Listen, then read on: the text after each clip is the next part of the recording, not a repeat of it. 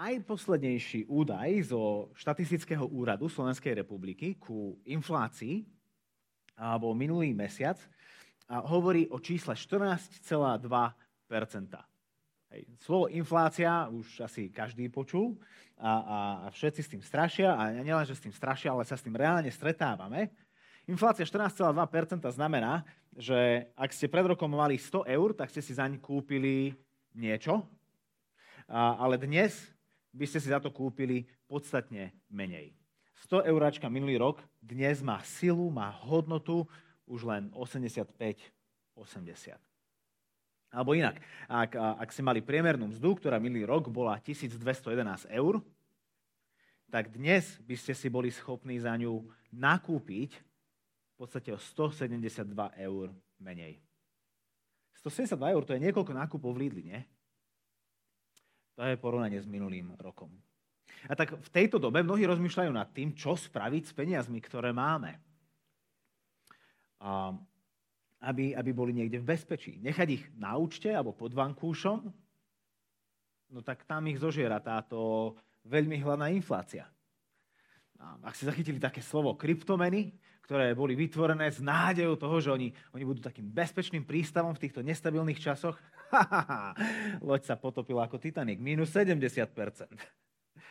Nehnuteľnosti, ak toto je niečo, čo sledujete, tie prestali rásť. Každý čaká, že kedy to pukne a padne akcie na investičných trhoch dole, dole, dole. Peniaze strácajú svoju hodnotu v živom prenose, priamo pred našimi očami. Tak čo s nimi spraviť?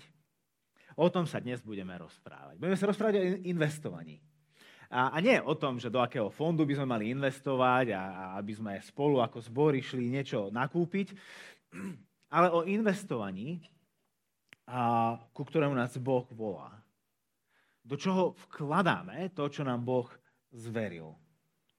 A každému z nás zveril dve komodity. Čas a peniaze. Posledné mesiace tu spolu rozmýšľame nad sériou kázni, ktorú sme nazvali Cesta učeníctva. O každodennom nasledovaní Ježiša z Nazaretu. A ako každá, každá cesta, aj táto cesta niečo stojí. A dnes sa teda budeme zamýšľať nad cestovnými nákladmi na tejto ceste učenictva. A konkrétne o tom, koľko nás to bude stať času aj peňazí. A tak budeme teraz čítať z Evanelia podľa Lukáša z 12. kapitoly, verše 13 až 22. Potom trošku preskočíme a dočítame 33 až 34. Kto si zo zástupu mu povedal, učiteľ, povedz môjmu bratovi, aby sa so mnou rozdelil o dedičstvo. On mu odpovedal, človeče, kto ma ustanovil za sudcu alebo rozhodcu medzi vami? A pokračoval, dajte pozor a vyvarujte sa akejkoľvek chamtivosti po nadbytku. Lebo život človeka nezávisí od jeho majetku a hojnosti. A potom im povedal toto podobenstvo. Istému bohačovi prinieslo pole hojnú úrodu. Rozmýšľal a hovoril si, čo urobím? Veď nemám kam pozvážať úrodu. Potom si povedal, urobím toto.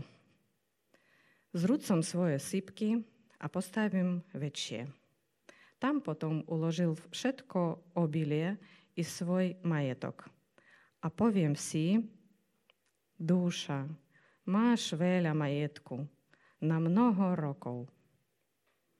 Odpočívaj, jedz, pí a vesel sa. Ale Boh mu povedal, blázoň. Ešte tejto noci požiadajú o tvoj život. A komu ostane toto, čo si nahonobil?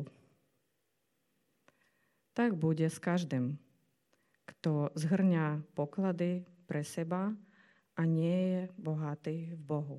A svojim učeníkom povedal, Neboj sa, maličké stádo, lebo sa zapáčilo vášmu otcovi dať vám kráľovstvo. Predajte, čo máte a rozdajte ako almužnu. Urobte si mešce, ktoré sa nezodierú.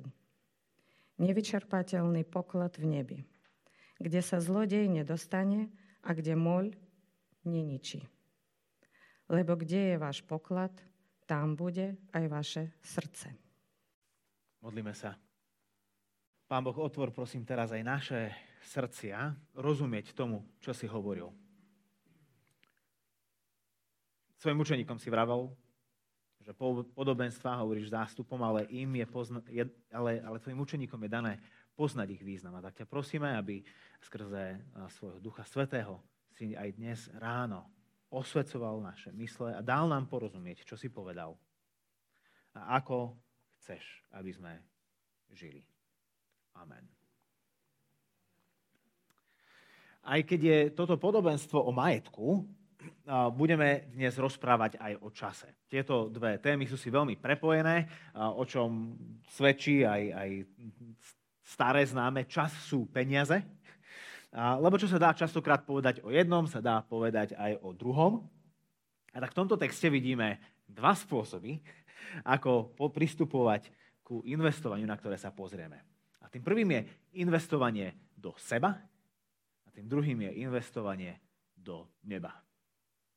Investovanie do seba, investovanie do neba. Po, poďme na ten prvý um, spôsob investícií. Ježiš tu v tomto podobenstve nám hovorí o bohatom človeku, ktorý zbohatol ešte viac.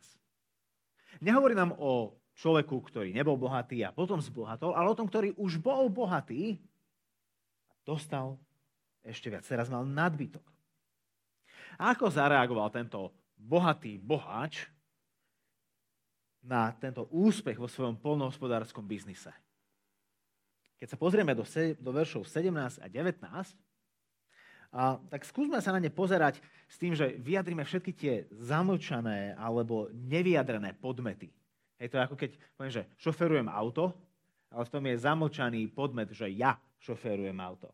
Tak skúsme si prečítať verše 17 až 19 s tým, že všetky zamlčané podmety už nebudú zamlčané a všetky a, vzťahové zámená budú zdôraznené. Znelo by to asi takto, verš 17. Rozmýšľal a hovoril si, čo ja urobím? Veď ja nemám kam pozvážať úrodu. Potom si povedal, a urobím ja toto. Ja zrúcam svoje sípky a ja postavím väčšie. Tam ja potom uložím všetko obilie i svoj majetok a poviem si, duša moja, máš veľa majetku na mnoho rokov. Odpočívaj, jedz, pí a veseľ sa.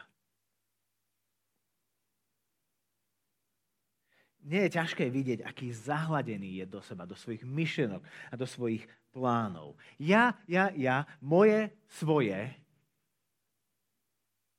Trikrát v týchto krátkých veršoch sa rozpráva sám so sebou. Povedal si, povedal si, až napokon rozpráva sám so svojou vlastnou dušou. Jeho sípky síce boli plné, ale aj tak nemal dosť. Chcel viac. Mal dosť a to nebolo dosť. Mal viac, ako plánoval. Sám bol prekvapený. Mal viac, ako potreboval. Mal dokonca viac, ako dokázal uskladniť. A aj tak mal pocit, že nemá dosť. Myslel si, že všetko patrí jemu a všetko je jeho zásluhou, preto je to jeho, sú to jeho sípky, je to jeho obilie, je to jeho úroda. Ale odkiaľ to naozaj pochádza? Vo verši 16, keď Ježiš začína toto podobenstvo, ho začína týmito slovami. Istému boháčovi prinieslo pole hojnú úrodu. Nie jeho tvrdá práca, nie jeho šikovnosť, nie jeho prezieravosť. Pole mu prinieslo hojnú úrodu. Táto úroda bola úspechom poja. nie boháča. Ten sotva len dral svoju jemnú kožu na poli. Bol to nezaslúžený dar. Doslova to bol pre neho dar z nebies. Milosť z nebies. To, ako slnko svietilo, to, ako oblaky polievali a to, ako Boh dal vzrast. Lenže ako s týmto darom plánoval naložiť? Chcel to celé minúť na seba. A nič nerobiť a užívať si. V podstate taký predčasný dôchodok. Len miesto toho, aby ste išli do dôchodku v 60 alebo 62 keď už ste úplne zničení a stojí vám to za to ísť o pár rokov skôr. Nie, on takže v 30 v 40 predčasný. Na čo by ešte mal? Chudák sa veľmi narobil na tom poli. Veď bol zahojený. Na čo by ešte mal makať? Kvôli čomu ráno vstávať? Kvôli čomu sa trápiť? Ani mu len na um nezišlo čokoľvek iné. Čo bol jeho problémom? To, že bol bohatý?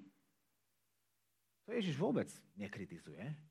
Nezačína tým, že bol jeden zlý bohatý človek. Alebo bol jeden zlý človek preto, lebo bol bohatý. Nie. Jeho problém bol ten, že vo svojom úspechu a majetku sa snažil nájsť zmysel života. Že vo svojom majetku a bohatstve sa snažil nájsť naplnenie a odpočinok, po ktorom bažila jeho duša. Nie je to zaujímavé, že on sa tam rozpráva, keď sa rozpráva sám so sebou, tak sa tak rozpráva ku svojej duši, ku tej časti nášho bytia, ktorú, ktorá je nespokojná, ktorá je uh, nepokojná, ktorú sa snažíme upokojiť a nasítiť a uspokojiť.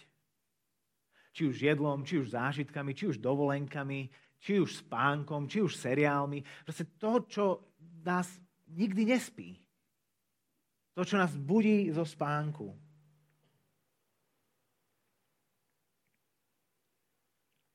To, čo je v nás vždy hladné a nikdy to nedokážeme nasýtiť. A on si myslel, že to hekol, že to, že to pochopil, že to rozlúskol. Má bohatstvo konečne to dal. Hovorí si, duša si zahojená. Jedz, pí, veseľ sa. Odpočívaj. Konečne našiel ten pokoj, ktorý, ktorý hľadal. A toto je aj bežný postoj v našej spoločnosti. Spoločnosti, ktorá si myslí, že život závisí od toho, že si nahromadím a užijem. Veď žijem predsa len raz. Nie? Tak nech to stojí za to. Zhrňame do našich sípok v nádeji, že raz dosiahneme ten plážený stav duše. Kedy si aj my sami budeme môcť povedať, duša, máš mnoho majetku. Odpočívaj. Jedz. Pí a veseľ sa.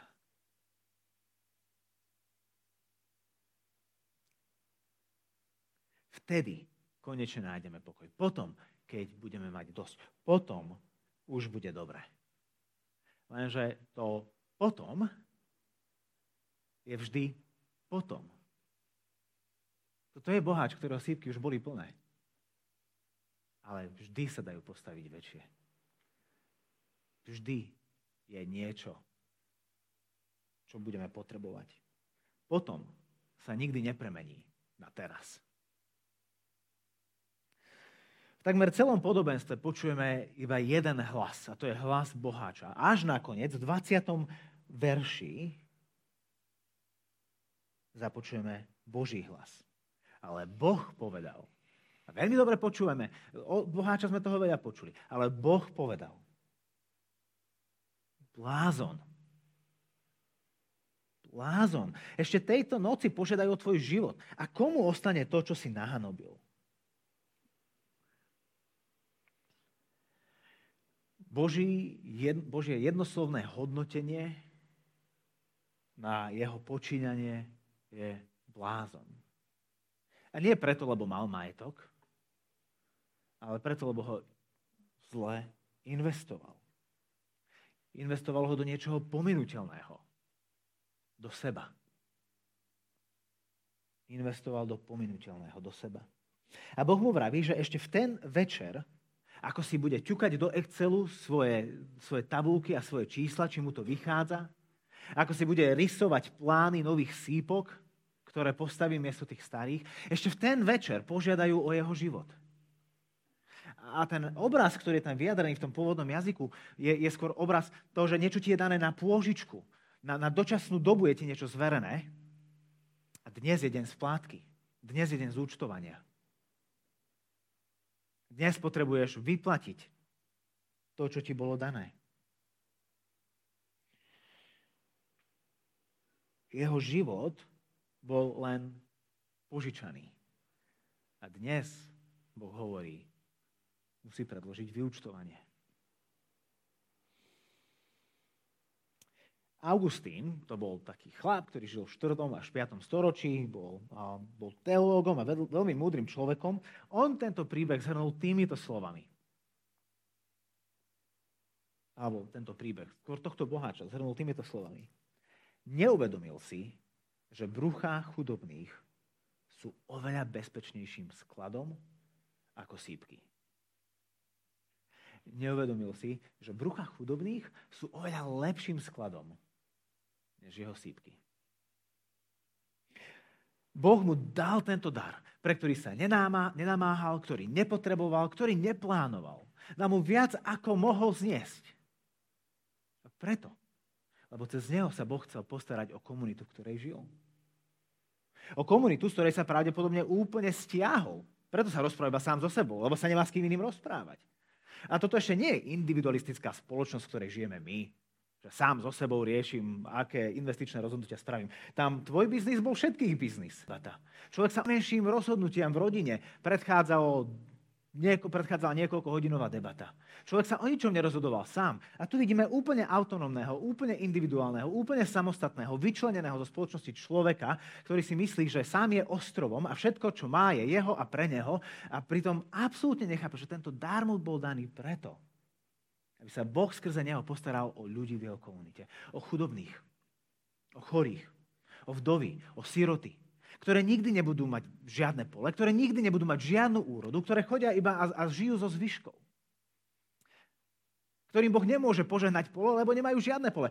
Kto má pole, tento boháč. A tak Boh požehnal jeho pole, aby sa, aby sa rozdelil. Čo on nerobil. Myslel len na seba. A tak otázka na nás dnes ráno je, na koho myslíme my, keď rozmýšľame nad našimi sípkami, nad našim časom, nad našimi peniazmi. Do čoho ich investujeme? Teraz žijeme v 14,2% inflácii, ale pravda je taká, že všetky veci tohto sveta napokon budú zožraté 100% infláciou. Jedného dňa všetko na tomto svete stratí svoju hodnotu. A čo potom? To, čo nám ukazuje tento príbeh, je to, že náš majetok, naše veci a náš čas má hodnotu len teraz. Naše dni a naše mince majú hodnotu len dnes. A tak ako a do čoho ich investujeme? Končí väčšina tvojho času, končí väčšina tvojej výplaty v tvojich sípkach? Alebo, skúsme to ešte raz aj s dôrazom. Končí väčšina tvojho času a väčšina tvojej výplaty v tvojich sípkach? Ak hej, už sú dosť plné? Alebo rozmýšľaš na nejakou rekonštrukciou, na nejakou prístavbou? Kedy budú plné? Kedy bude dosť? Lebo to potom nikdy nemusí prísť. Tento boháč, prepáčte, buďme konzistentní, tento blázon urobil zlé finančné rozhodnutie. Investoval do seba a nie do neba. A jeho príbeh končí varovaním pre nás všetkých. Vo verši 21 a čítame, tak bude s každým, kto zhrňa poklady pre seba a nie je bohatý v Bohu. To sú vážne slova, vážne varovanie. Iný preklad Biblie toto parafrazuje takýmito slovami. Verš 21. To sa stane, keď svoje sípky naplníš svojim ja a nie svojim Bohom. To sa stane, keď svoje sípky naplníš svojim ja a nie svojim Bohom. Tak čím plníme svoje sípky? Varovanie je vážne. Každý, kto takto zhrňa pre seba, podobne skončí.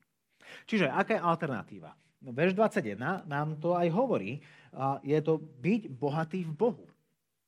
Takže čo to znamená byť bohatý v Bohu? To je taký obraz, že ako sa dá otvoriť nejaký sporiaci účet u Boha. Nastaviť si nejaký trvalý príkaz, alebo čo? Je to niečo, je to metafora? Niečo, čo máme cítiť? Niečo abstraktné, čo nám chce niečo vyjadriť, ale naozaj sa to netýka až tak moc peňazí? Alebo to naozaj je akože o peniazoch a tie peniaze niekam musíme dať. Pozrime sa na verš 22. Ježiš nám to lebo vysvetlí. Vo verši 22 čítame, že a svojim učeníkom povedal. A to je dôležité si všimnúť, tento dôraz, že to, komu to hovorí. Na začiatku 12. kapitoly čítame prvý verš, medzi tým sa zhromaždili tisícové zástupy, takže ľudia šliapali po sebe navzájom.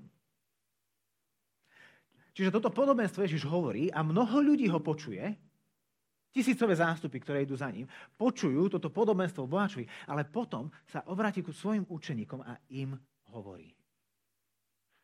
A to je dôležité si uvedomiť, pretože to, čo budeme teraz počuť a to, čo budeme vidieť a to, k čomu nás Bože slovo bude volať, je len pre uši jeho učeníkov.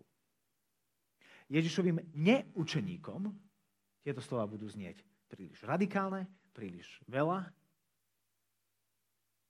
príliš silné. Lenže pre tých, ktorí prijali jeho pozvanie na túto cestu učeníctva, ktorí sa rozhodli Ježiša nielen veriť, ale ho nasledovať, kráčať v jeho šlapajach, stať sa učňami tohto učiteľa, sa mu prispôsobovať, sa mu pripodobňovať. Tí, ktorí uverili jeho dobrej správe, jeho evaneliu o záchrane v jeho smrti, tí, ktorí ožili v ňom, len tí sú schopní naozaj porozumieť tomuto. Preto ak, ak toto nevyjadruje tvoje, ak toto neopisuje tvoj vzťah s Kristom,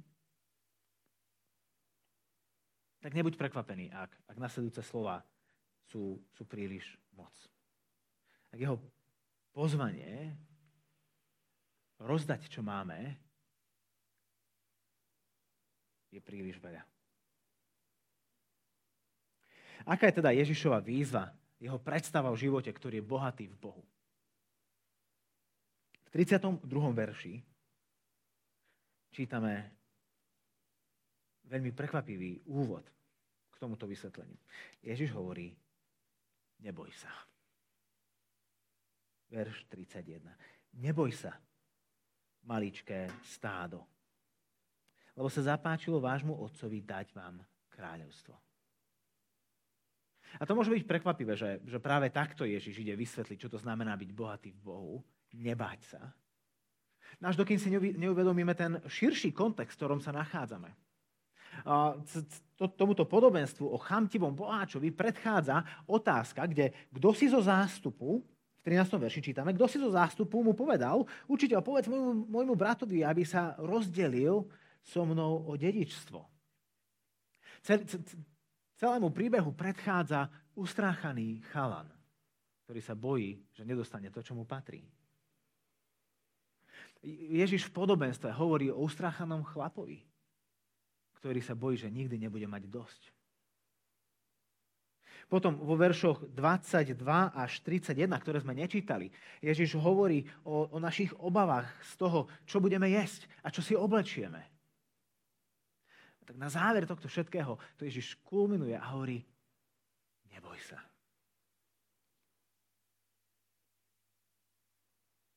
Lebo strach je to, čo často drží aj naše peste pevne zovreté. Strach o to, či my budeme mať dosť času, peňazí, energie.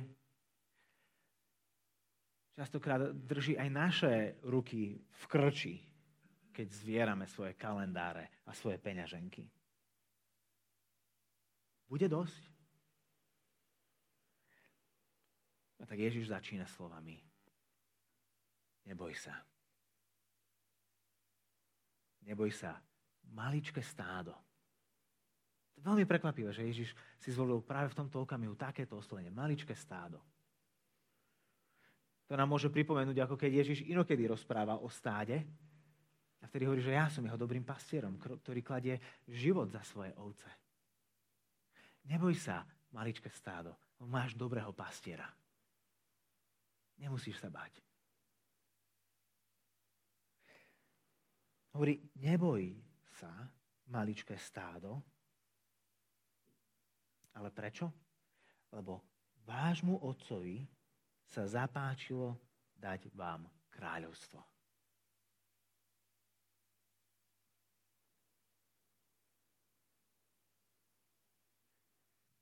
Nášmu otcovi sa zapáčilo dať nám kráľovstvo.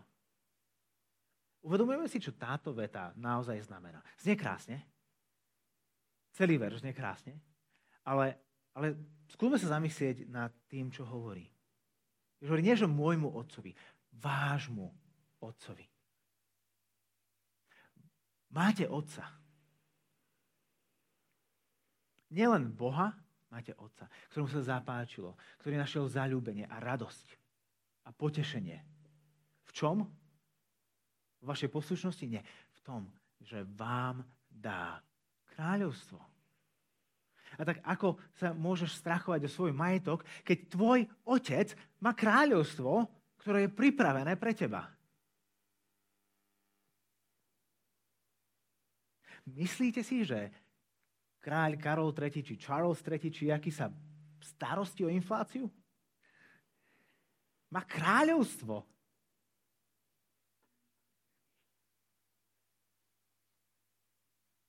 Apoštol Pavol to krásne napísal v liste Rimanom v 8. kapitole, keď hovorí, ako by nám ten, ktorý neušetril vlastného syna, ale vydal ho za nás všetkých, nedaroval s ním všetko. Otec nám daroval svojho syna. Fakt si myslíme, že bude šetriť na handrách?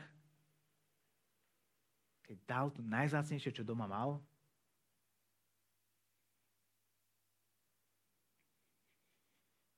Preto, verš 33, Ježiš hovorí, preto predajte, čo máte a rozdajte ako almužnu.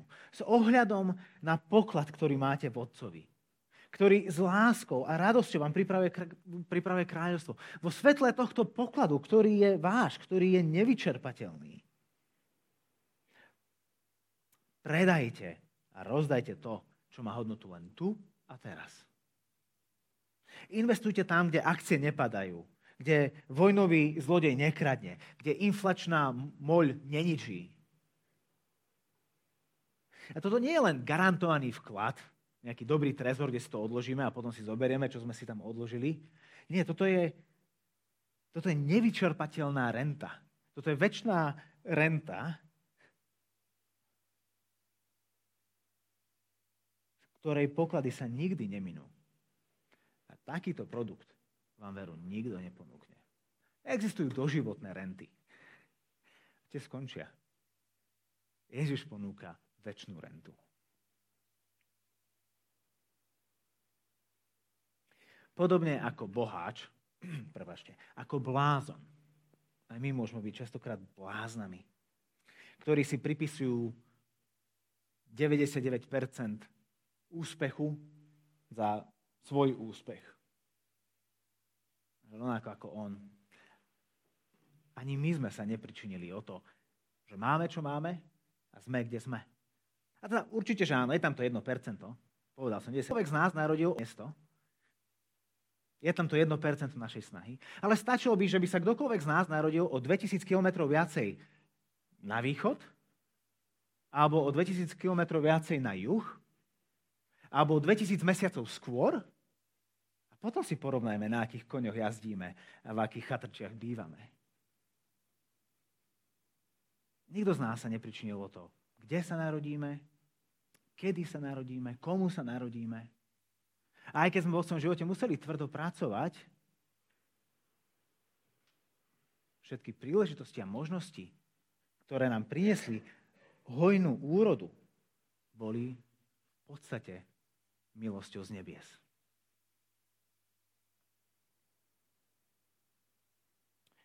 Podobne ako jemu, aj nám naše pole príležitosti a možností prinieslo túto hojnú úrodu. A tak otázkou je, že čo s ňou urobíme. Budeme investovať do seba alebo do neba. Budeme investovať do dočasného alebo do väčšného. Budeme zhrňať alebo rozdávať. Budeme v dávaní rezervovaní či štedrí. Je náš poklad tu alebo tam? Ako učeníci Ježiša z Nazaretu. Nedávame ako tí, ktorí si chcú niečo získať od Boha, ale ako tí, ktorých si Boh získal svojou štedrou, obetavou láskou. Ježiš je dobrý pastier, Boh je náš milujúci otec, ktorý svoje kráľovstvo dáva nám. A tak potom aj my sa, sa, sa nedelíme a nerozdávame ako tí, ktorí sami nič nemajú, ale ako tí, ktorí majú ten najväčší poklad, to najväčšie bohatstvo tohto sveta. Jeho samotného. Vtedy sme bohatí v Bohu. Keď On je našim pokladom. A všetko ostatné je nám ukradnuté.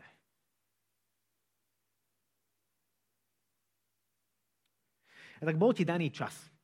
Každému z nás úplne rovnako. 24 hodín. 1440 minút.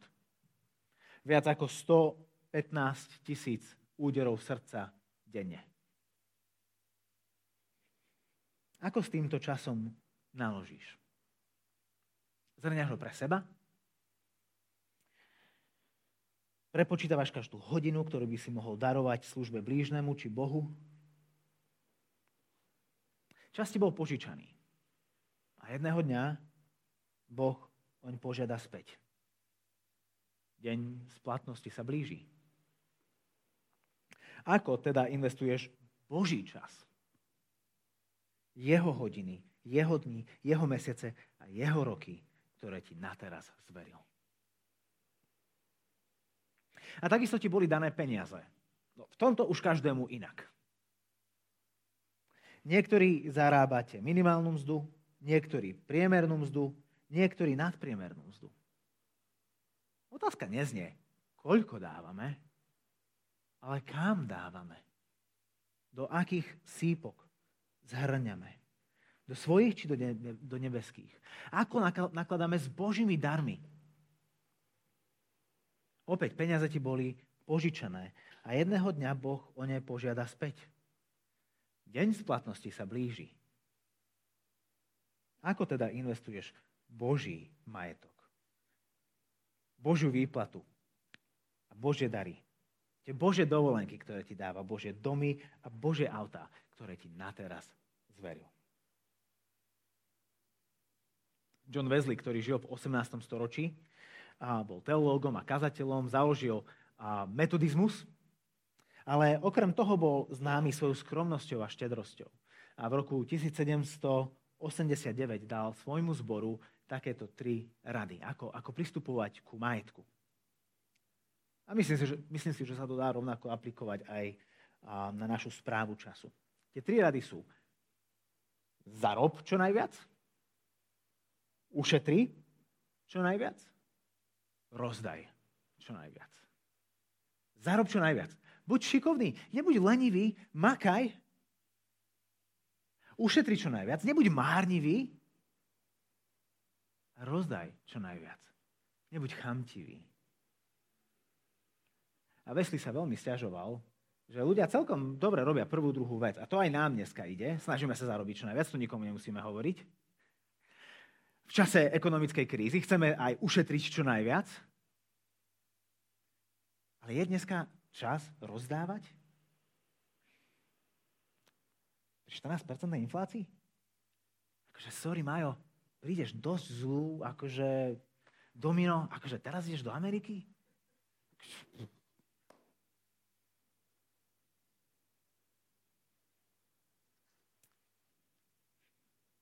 Peniaze a majetok nie sú vôbec zlé. Sú úžasné. Sú Božím darom. Ak ich vnímame ako Boží dar a nesnažíme sa v nich nájsť zmysel života. Ak si myslíme, že v nich je život, tak nás pripravia o život. Ježiš hovorí, že život a naplnenie nájdeme nie tak veľmi v zhrňaní pre seba, ako v rozdávaní pokladov pre iných. Štedrosť, ktorá pramení z vďačnosti za jeho smrť na kríži, je to, čo napokon uspokojí, upokojí a nasíti našu bojazlivú dušu.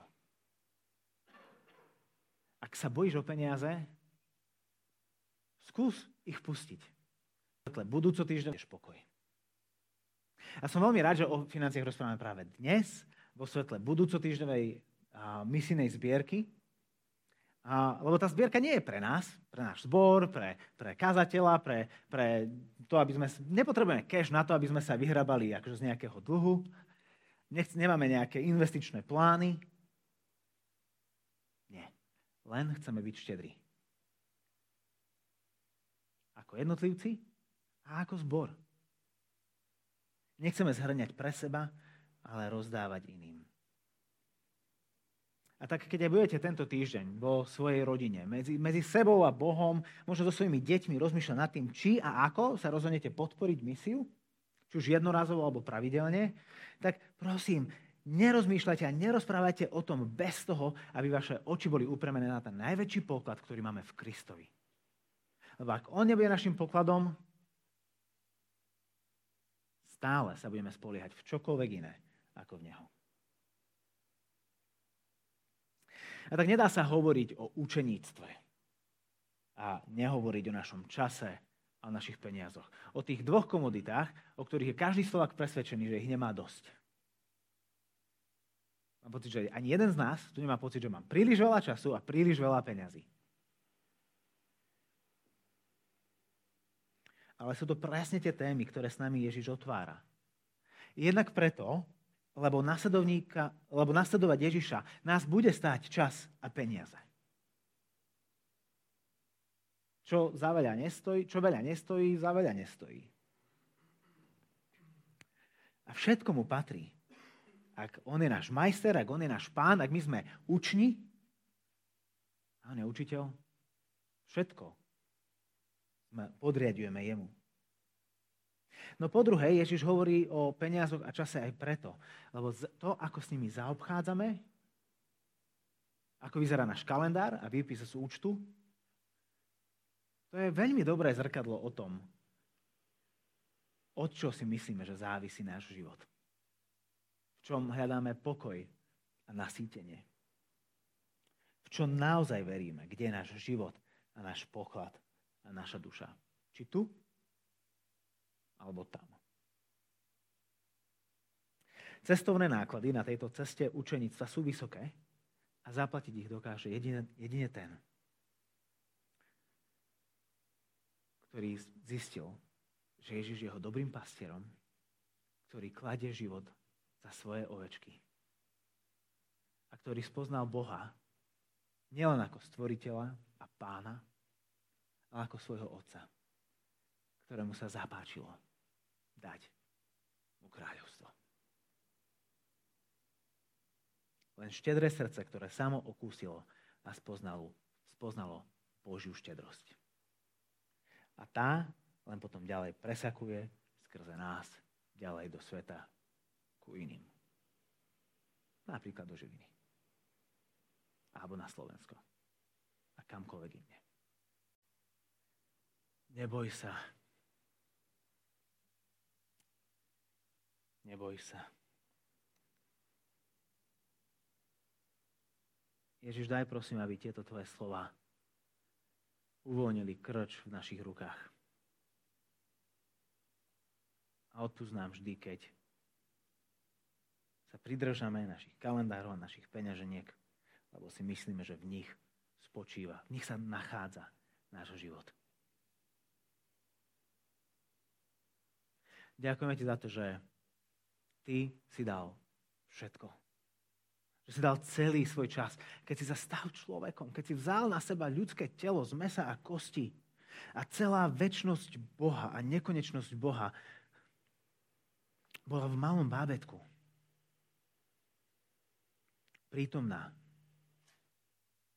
A že si bol 100% prítomný na mieste, v ktorom si bol a kde si kráčal. Že keď ľudia ku tebe prichádzali, mali úplnú tvoju pozornosť. Že ty si dal všetok svoj čas, keď si sa stal jedným z nás. A že si dal celý svoj život, keď si vysel na kríži. Tam z teba aj to posledné rúcho stiahli a oni losovali. Si nahý vysel na kríži, si naozaj nemal nič. Rozdal si všetko, čo si mal.